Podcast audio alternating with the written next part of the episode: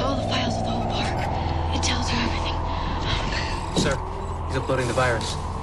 Eagle One, the package is being delivered. As smartphones have become ubiquitous gadgets in everyone's pockets and purses, criminals, just like the rest of us, have moved online.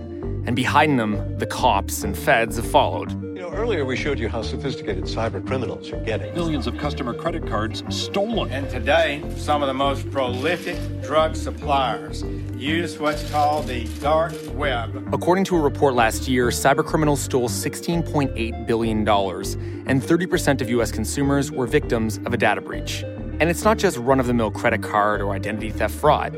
Terrorist and extremist groups now organize online. Drug dealers sell their products in hard-to-locate online markets, and criminals steal millions of dollars in cryptocurrency by hijacking phone numbers of investors and high-profile Bitcoiners. So what are the authorities doing to stop them? Today, we're talking to Elizabeth Roper, the chief of the Cybercrime Bureau in the Manhattan District Attorney's Office. Roper's led investigations in dark web drug dealing busts, SIM hijacking, and other cybercrimes. I'm Ben Macu, and this is Cyber. So thank you for coming down to the Vice Studios. Thank you for having me. Yeah, not often we get the government in here without by invitation. So it's thank you. Not often we get the invitation. Well, I have a lot of problems with the authorities at times, so I'm fair enough. Thank you for coming in under these circumstances. So, obviously, cybersecurity and hacking—it's kind of gone through this whole transition over the last few years. Of at one point it's just sort of these scary hackers with, hoodies on in their parents' basement. And, it's gone through an evolution. And now I think we're getting to a point where we're all accepting, finally, that cybersecurity and cybercrime is not something that's sci-fi, but it's a real thing. It actually happens. Now, I guess what I want to ask you about is, how has that evolved over the last decade in terms of the authorities and the New York DA's office actually looking at cybercrime and then also convicting people? Yeah, sure. So I think one interesting thing about the perspective of our office, meaning a local prosecutor's office as opposed to a U.S. attorney's office, the FBI, our jurisdiction is really Manhattan, right? And we work with a number of agencies. We do some cases in-house. We do some cases with the NYPD. We do work with federal partners, often the Secret Service, Homeland, so occasionally the FBI, but we're really a local office. And so when we see cybercrime and when we talk about cybercrime, we're kind of seeing really every part of the supply chain in terms of the information that's being compromised and kind of monetized via these cyber networks, right? We're seeing the kind of end users who are going into retail institutions in Manhattan, financial institutions in Manhattan, and using, for example, identity theft victims' social security number to open a bank account, using a stolen credit card number to buy a MacBook, what have you. And then we also see, obviously, kind of the step up from that, the recruiters who are going out on Instagram, who are recruiting people to engage in this kind of conduct. And then kind of on the other end of the spectrum, we're also working up the chain and seeing the more sophisticated cyber criminals who are operating with a high degree of anonymity, who are monetizing that information once it's been breached, who are writing the malware that's responsible for the breach. So we're kind of looking at this whole universe of people. And you're right, there's kind of a veneer of mystery and anonymity, particularly with respect to the more sophisticated actors. And so it's a real challenge to unmask those people. And it's funny when you say you're very local in Manhattan, because it's like when I think local police, I think I'm from Orleans, Ontario, Canada. And I imagine that the Ottawa police are not as sophisticated at this as you are. But also because you deal with everyone. I mean, everyone comes to this city. Yeah, that's exactly right. I mean, I think we do have a pretty sophisticated operation for a local prosecutor's office, for sure. And part of that is, you're exactly right, Manhattan is a hub of finance, it's a hub of retail, it's a hub for innovation. So, we have a big tech community here.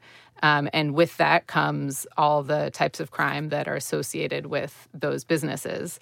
I think another kind of advantage that we have, that we're lucky to have, is that Manhattan, for the past several years, has had really low violent crime. So our office has been able to focus a lot of resources on this particular threat, right? We've really, the DA has been really supportive and kind of cutting edge in terms of devoting resources to both the prosecution of cybercrime and also the prevention of this kind of crime, kind of recognizing that a crime prevented is obviously a lot better than one prosecuted. You know, you're within the government and you're seeing it from their perspective. And I often wonder, is there sort of that generational change where it's no longer sort of this boomer generation of looking at the internet like this very spectacular, weird thing they don't really understand, and sort of seeing it as, oh, this is day-to-day life. Cybercrime is simply just crime, and we all have to be kind of literate within this space. Yeah, I hope so. I mean, I think one of the cool things about our office is you have a really multi-generational group of people. You've got people who have been there for 40 years, and then you've got people who are right out of law school. And I think among everyone, there's certainly a recognition that, quote-unquote, cyber is kind of a part of every case. It used to be the case that my bureau would field every question or request having to do with anything that was sort of on the internet, like, how do I go onto Facebook, or how do I investigate someone who's using email to in furtherance of criminal activity. And I think now there's really a recognition that that's such a fundamental part of every case that we all kind of have to be literate in that regard. And I think there's an increasing acceptance that just these technologies are here to stay, and that's not a bad thing. You know, cryptocurrency is not a bad thing. iPhones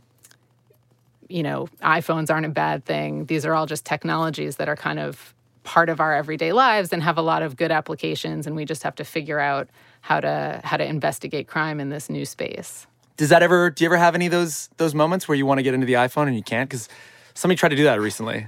Somebody tried to do that? With the authorities tried to do that recently. Oh, really? Well, FBI, right? Our forensic lab does the digital forensics for the entire office. It's not just for my bureau, although they sit in my bureau. So I do get a lot of kind of visibility into what's coming into that lab.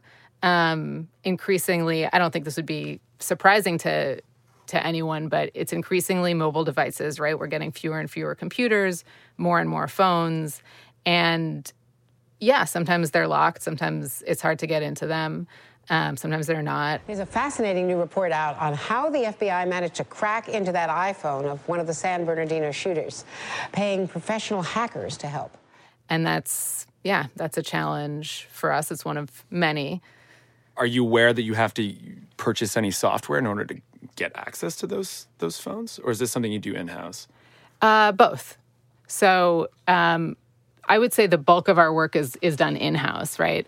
But we also, like I think most kind of larger law enforcement agencies, use certain software sometimes to get around, to get into mobile devices. Obviously, it's always accompanied by a court-ordered warrant or consent of the device's user. But yeah, if in those circumstances we've gone to a judge, we've said, hey, there's probable cause to look inside this phone. The judge says, yes, I agree, and we still can't get in.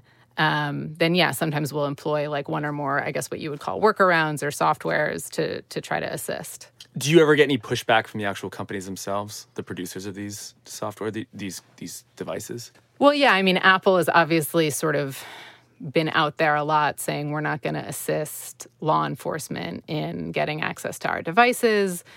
There's been a lot of back and forth over that. I think the reality is they've kind of made their decisions with respect to how their technology is going to work. And so we're kind of in the position of doing what we can to get that evidence, right? When you're in the perspective of someone who's trying to investigate a case, you're never going to just say, oh, there's this potential treasure trove of information that would help me kind of get to the truth, and I'm just going to say, oh, well, I can't look at it. So you're going to try, obviously, within the bounds of what you're authorized to do to access it. Is this seen as kind of a win-win in that way, where Apple gets to keep its privacy-first face and you guys get to actually get the information you want? I don't know. I mean, this is just my opinion. I think, look, the privacy aspect is obviously incredibly important. I think the downside is that you have companies making these decisions, right? These are businesses that are making decisions for business reasons, arguably, when the outcomes are really public policy outcomes and should, in my mind, be decided by lawmakers and not by private industry. And there is a giant debate surrounding that. There sure is. So I'm sure you probably get this question a lot, but what is one of the more crazy things you've seen in your tenure? That's an interesting question. I mean, we've seen kind of a whole range of things. We handle a lot of, it's primarily kind of financially motivated cybercrime, right? So identity theft, bank fraud. We handle some kind of more straight up cybercrime, like the online theft of intellectual property or other data via some kind of intrusion. We handle some online child exploitation cases, some cyber stalking cases. Obviously, those can be a little bit crazy. We had yesterday a relatively large case announced where my bureau was able to identify and take down 3 New Jersey residents who are operating a pretty large-scale narcotics operation.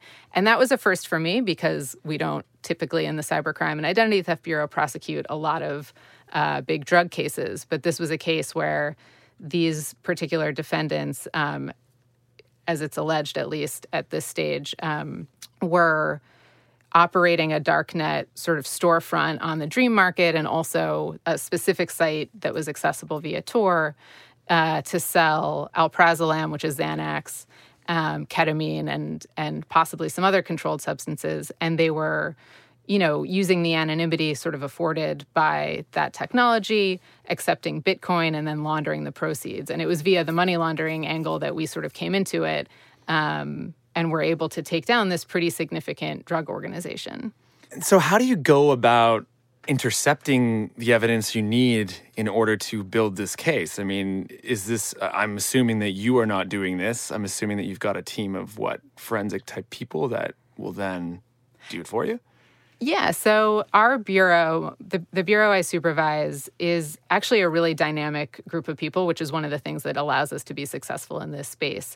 Obviously, we have attorneys. We have about 12 attorneys who come with, different backgrounds themselves. Some of them are former narcotics prosecutors. Some are former street crime prosecutors. But in addition to that, we do have a forensic lab, a pretty state-of-the-art forensic lab that's staffed by about 12 forensic technicians. And those guys are really integral to the work that we do. They're kind of like the X-Men, I think. They're like each one of them has a different sort of specialty, whether it's, getting into encrypted devices or doing vehicle forensics or doing forensics on, Android devices versus Apple devices. So that work is really important in terms of building these types of cases. And then we also have a team of dedicated sworn investigators, so essentially like detectives, but people who work specifically for the district attorney's office. And they'll usually be the ones who do the kind of work that you're describing, right? Like they'll go online and conduct an undercover purchase of contraband, whether it's drugs or personal identifying information. And so that's typically how we kind of get that information. So one burning question that I wanted to ask you, and you personally, I want your personal take on this in the position you're in. So you get on the MTA, the New York subway system. Do you log into the free Wi-Fi? I would not log into the free Wi-Fi. You would not log into the free Wi-Fi. Why is that? I'm not a technical person, so I can't talk through the ins and outs of kind of the cyber hygiene decision of doing that versus not. I've just seen enough cases of people being compromised to such a devastating effect. From the MTA Wi-Fi? No, sorry. No, I don't mean to malign the MTA Wi-Fi specifically. It's okay, I will for you. It's, okay. It's totally cool. I hate it. But anyway, go on. Fair enough. Yeah, any open Wi-Fi, I'm just terrified of. You just say no. I wouldn't do it, yeah. How much, honestly, because I think to myself too, the amount of hotels here, how much are those targets for cyber criminals in terms of, because clearly you're getting very international, clientele. Yeah. Those must be absolute honeypots. Not that I didn't think that hotel Wi-Fi was as clean as a hotel hot tub. Right. Yeah, I think that's probably the exact right analogy. We've seen hotels being used for that purpose, you know, both by people looking to take advantage of the open Wi-Fi and conduct some kind of intrusion or learn information about a target. And we've also seen it used by criminals looking to kind of mask who they are and what they're doing. And that's probably more frequently what we encounter, right? We're trying to figure out, well, who was doing this bad act using the IP address of such and such business. And so we're typically trying to kind of unravel the thread from that end.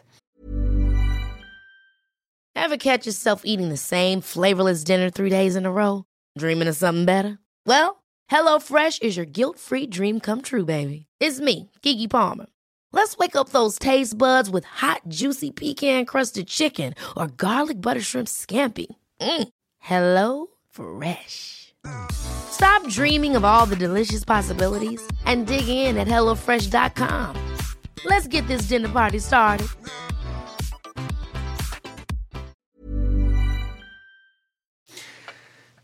You don't have to tell me who, but has there ever been anything surrounding Trump Tower? That's an interesting question. Has there ever been anything surrounding Trump Tower? We don't have any open investigations that touch on Trump Tower. Right, because there was some cyber activity there, I think, sometime in 2016. And it would have fallen within your jurisdiction, so I thought maybe. Yeah, no, I think that's a fascinating story. I've read a lot about it. But yeah, we don't have anything active with respect to that incident. Are you seeing any trends right now that you see as something that people should be aware of in terms of falling prey to a cyber criminal within this city that you think? Yeah, I think there are a number of things that are kind of trending right now in the cybercrime space. I mean, you guys have covered the SIM swapping phenomenon, I think, and that's something that we're certainly seeing a spike in. I used to get those complaints, you know, years ago when people were doing SIM swaps targeting kind of the OG handles or, you know, traditional financial gain. But with the advent of crypto and the increasing popularity of it, the increasing sort of legitimacy of cryptocurrencies, I think we've seen a huge uptick in SIM swapping cases. You know, partially because I think you have a lot of people in Manhattan who are active in that space, and also just the ease with which it can be done. And I think people are sort of realizing that and taking advantage of it. So that's something that makes me nervous just because it is such a devastating thing to have happen, and it's so easy to do. Another thing that we see all the time that we're just getting inundated with are what people in kind of law enforcement call business email compromise cases.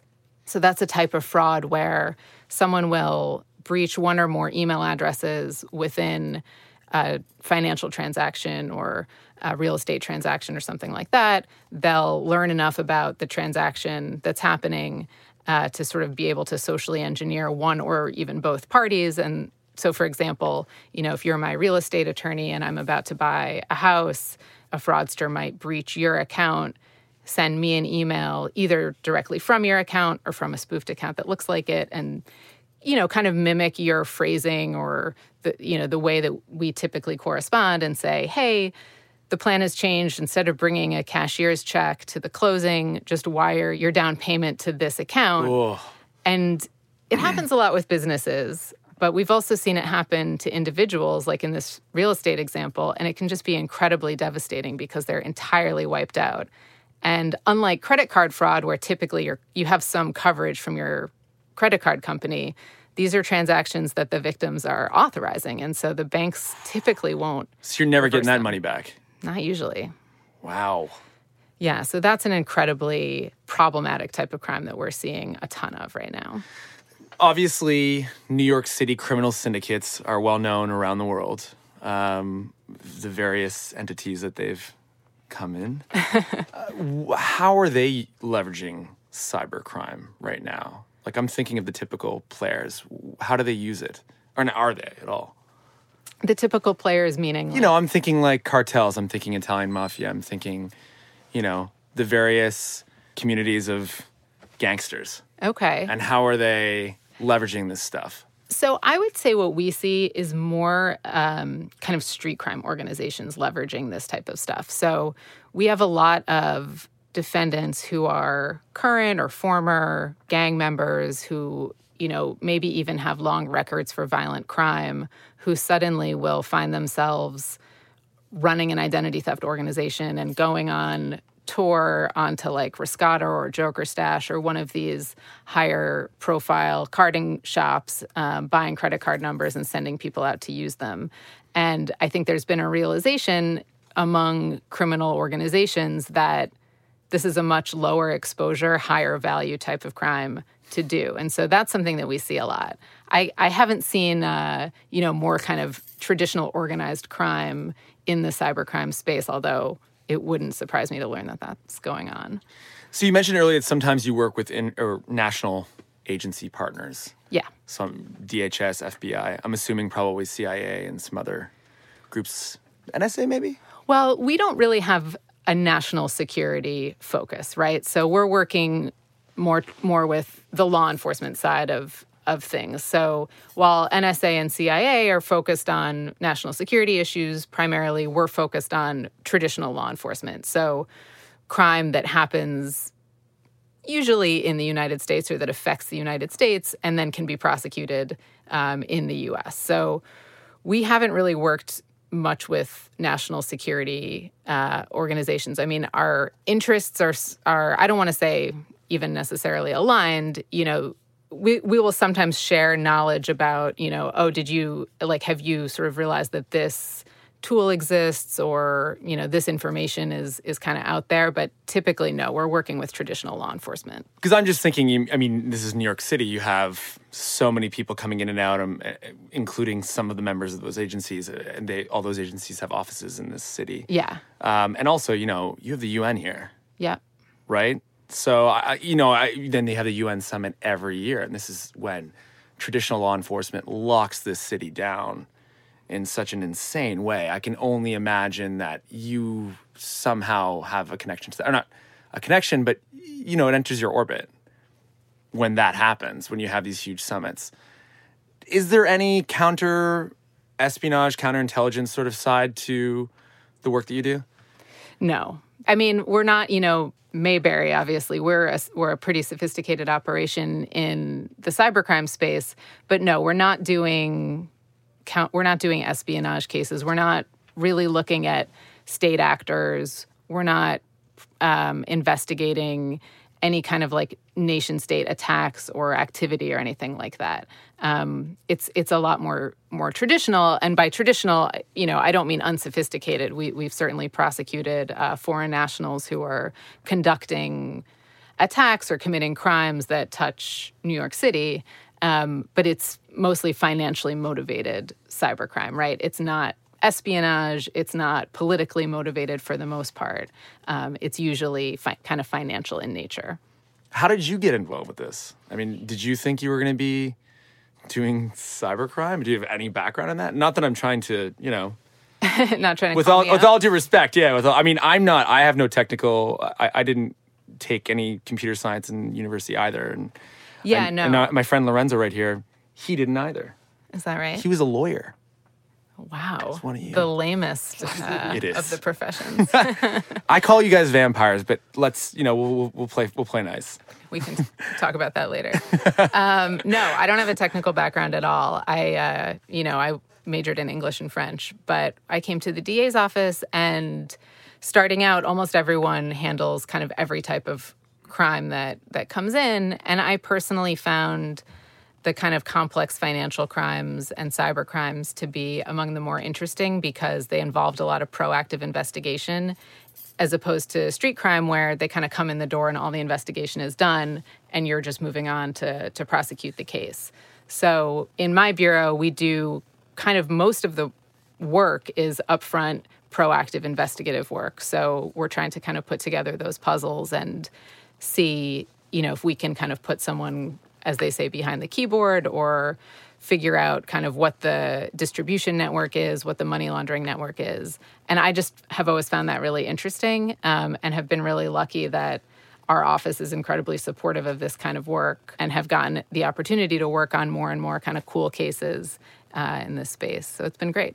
Can you talk in broad strokes about some of the investigations you have going on right now? Yeah, sure. So I think I mentioned that we've seen kind of an uptick in SIM swapping, and we have one active case that's been a little bit publicized where we had a 20-year-old Ohio man doing SIM swaps of Manhattan residents and others, as it's alleged in the complaint, because that case is still pending. And we have a handful of other sort of similar investigations where Manhattan residents have been targeted in similar schemes.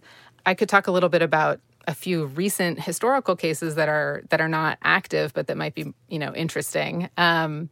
One case I think that illustrates this kind of like breadth of the conduct that we see was a case against originally 17 defendants, but only 3 of them went to trial. The trial happened in 2013. It was a trial against, it was an indictment against a business called Western Express, and then a number of people who were either employed by that business or used it. And this was in the days of pre-cryptocurrency, digital currency, so things like e-gold and web money. And Western Express was a business that essentially acted like an exchange for those digital currencies. And you had people in the New York area who were using that business to pay carders in Ukraine and Russia to get compromised credit card information. And then that money was being laundered kind of all over the world. So we were able to identify and prosecute both these kind of local people who were buying this information and then using it, you know, to buy cars, to buy clothes, to buy whatever, and sell stuff on eBay and kind of enrich themselves. And then we were also able to identify and prosecute the kind of credit card, what they call dump spender, right, who was selling credit card information online. And in our case, he had sold about 100,000 credit card numbers that had been used fraudulently. And that person we were able to apprehend in Greece and extradite to New York and try and convict. So that's kind of an example of, I think, what I'm talking about of like this whole ecosystem kind of converging in Manhattan. Yeah. Oh, I can imagine. I mean, that's the nature of crime. Right. At some point, if it's international, it's going to end up in Manhattan. Exactly. Was that a Greek national? He was a Ukrainian national who we had identified, and we were able to learn that he was traveling to Greece. And I think you see that a lot, right? People who are making a lot of money conducting cybercrime, they want to have fun, they want to spend the money, they want to go on vacation. And so he was traveling to Greece, and we were able to work with international authorities and federal authorities to apprehend him there. Do you see a lot of actors in Ukraine kind of involved with cybercrime here in New York? Yeah, so we have, part of our bureau is the cybercrime intelligence unit. And so that's a small but very specialized group of people who are conducting these really long-term proactive investigations into the types of criminals that I just described, right? People who are traditionally overseas, who are, kind of this elite group of cyber criminals who are conducting breaches, monetizing the information that's obtained via breaches. And I don't want to say those people are necessarily located in Eastern Europe, but they're all frequently Russian-speaking. And so we found that that's a skill set that's important to have, because that has sort of emerged as like the language of trust in that community. That's I've definitely heard that. Yeah. Wait, are you saying Russian hackers have been in the news recently? I don't know. I feel like I read that somewhere. The latest in the DNC email scandal is that the FBI suspects the hack was perpetrated by Russian intelligence in an effort to elect Donald Trump. It's like even SNL's making tired jokes about Russian hackers. Yeah. Yeah, I think it's funny. It has been in the news recently for the kind of splashy, politically motivated activity that we've been seeing, but from the perspective of financially motivated activity, it's obviously this kind of thing has been going on for a long time. So another sort of case where we saw this kind of convergence of transnational and local cybercrime was a case where StubHub had been breached, and they identified thousands of user accounts that had been victimized by account takeovers. So essentially, compromised passwords and usernames had been used to log in and take over thousands of users' accounts and purchase tickets using those accounts, right? So either using the stored credit card information that you have on file with StubHub or using credit card information that had been stolen in some other way. And millions of dollars of tickets were purchased and then resold. And what the investigation found was that these local individuals were responsible for reselling the tickets at a much lower rate and kind of laundering the proceeds. But they were getting instructions and getting the tickets in the first place from a Russian national who was actually conducting the account takeovers, who was obtaining the compromised credentials, conducting the account takeovers, buying the tickets at kind of market value, and then passing them along for resale. And the money was being laundered in the United States, in Canada, in the UK, in Germany. And so that was actually a case that we collaborated both with the City of London Police on, with the RCMP in Canada. My best friends. Is that right? Yeah, no, we're in court together. I've been right now. Oh. I got a court date. When this comes out, I'll be in court. Wait, were you the money launderer in Canada who was? I was, yeah. Oh my God. I am secretly worlds collide. Amazing at hacking. Really good at it. I believe it. Yeah, so that was another really kind of cool example of working with international partners, with local partners to bring down not just the kind of end users of the information, but the higher value targets, right? Who are actually breaching accounts and compromising the information in the first place. I could be mistaken, and my mind's a little fuzzy on this, but I think the Mueller investigation, the team actually had somebody who was very proficient in investigating Russian cybercrime. I would believe so, that. So, yeah, it's been my experience that there's a lot of bleeding in from Russian cybercrime into intelligence. It's sort of this ecosystem, which I'm sure would be useful if you were the Mueller investigation. Yeah, absolutely. Well, thank you for coming down and speaking with us. Yeah, thanks so much for having me. This Week's Cyber was recorded and edited by Dean White, produced by Lorenzo Franceschi Picciarai, and hosted by me.